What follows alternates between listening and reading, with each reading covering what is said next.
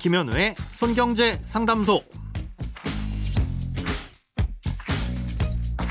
새는 돈 맞고 숨은 돈 찾아드립니다. 손경제 상담소 김현우입니다. 저축, 보험, 대출, 연금, 투자까지 돈에 관련된 고민이라면 무엇이든 맡겨주세요. 오직 당신만을 위한 맞춤 상담. 먼저 오늘 사연 만나봅니다.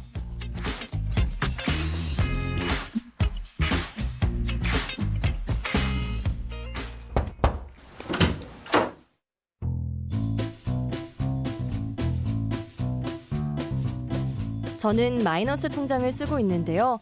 갚을 금액이 점점 감당이 안 돼 적금을 깨야 하나 고민이 됩니다.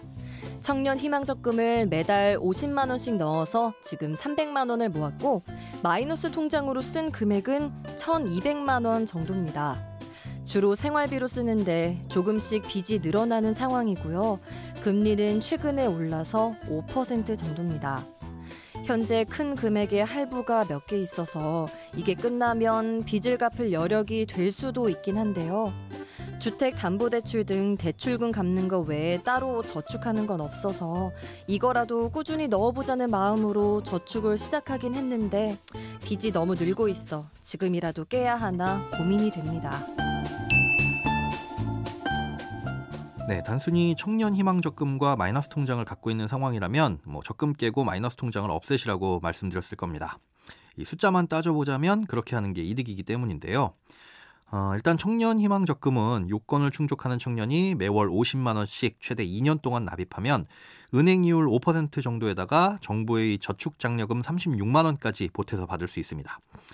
게다가 이자에 대한 세금도 떼지 않는 비과세 상품이기 때문에 이걸 일반 적금의 이율로 환산해 보면 연 9.3% 정도의 이율을 받는 것과 예, 마찬가지입니다. 예, 그래서 50만 원씩 2년을 부으면 원금은 1,200만 원이지만 예, 무려 98만 5천 원 정도의 이자를 받을 수 있게 됩니다. 안전한 적금인데 이 정도의 수익을 거둘 수 있다면 안 할 이유가 없겠죠. 아, 그런데 마이너스 통장은 연 이율이 5% 정도라고 해도 이미 꺼내 쓰신 1,200만 원 전액에 대해서 이자가 붙게 됩니다. 마치 예금 이자처럼요. 심지어 매월 불어난 이자도 원금에 합산되다 보니까 결국 월 복리로 대출 잔액이 불어나는 셈입니다. 그래서 이렇게만 놓고 보자면 청년 희망적금에서 받을 수 있는 이자보다 마이너스 통장에서 발생하는 실질 이자가 훨씬 더 크니까 300만 원밖에 안 되는 돈이라고 해도 깨서 마이너스 통장에 넣어서 사용 잔액을 줄이는 게 당연히 더 이득인 겁니다. 만약 지금보다 금리가 더 오르게 된다면 더더욱 그렇고요.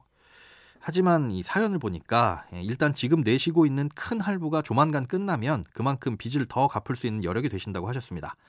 정확한 금액은 모르겠지만 그때부턴 현금 흐름이 마이너스가 되지는 않는다는 거겠죠. 그리고 기혼이지만 자녀를 출산할 계획이 없어서 앞으로 지출이 크게 늘어날 일도 없을 것 같다고 따로 저한테 말씀해 주시기도 했고요. 아, 이런 상황을 고려했을 때는 청년 희망 적금을 깨는 것보단 계속 유지를 하시는 게 좋을 것 같다는 판단입니다. 일시적으로 현금 흐름이 마이너스인 거고 조금만 있으면 할부 끝난 돈으로 마이너스 통장을 갚아 나가면 되는 거니까요. 무엇보다 청년 희망 적금은 한시적으로 공급한 정책 상품이기 때문에 일단 한번 해약하게 되면 다시 가입하기가 어렵습니다. 나중에 예산이 반영이 돼서 또 가입 시청을 받는다고 할지라도 그때 돼서 사연자분이 가입 요건을 충족할 수 있다는 보장도 없고요. 또 가입한 지 6개월이 간 넘은 상태에서 해약하게 되면 약정 이율의 60%에서 70% 그러니까 연 3%에서 3.5% 정도만 이자를 받게 됩니다. 음, 그리고 이걸 해약해봐야 마이너스 통장에 있는 빚을 전부 갚을 수 있는 것도 아니고요. 예, 그러니까 일단 해약하진 마시고요. 매월 납입하는 것만 잠깐 멈춰두고 그만큼을 이 마이너스 통장에 넣으시다가 할부가 끝나면 다시 적금을 이어나가시는 게 좋을 것 같습니다. 다만 이 마이너스 통장 금리가 월등히 높다는 건 유념하시고 어, 할부가 끝나도 만약에 마이너스 통장 잔액이 별로 줄지 않는다면 계속 마이너스 통장으로 이 적금 부을 돈을 넣어서 상환을 최우선 목표로 해야 된다는 건 기억해 두시기 바랍니다. 크고 작은 돈 걱정 혼자 끙끙 앓지 마시고 imbc.com 손경제상담소 홈페이지에 사연 남겨주세요. 검색창에 손경제상담소를 검색하시면 쉽게 들어오실 수 있습니다.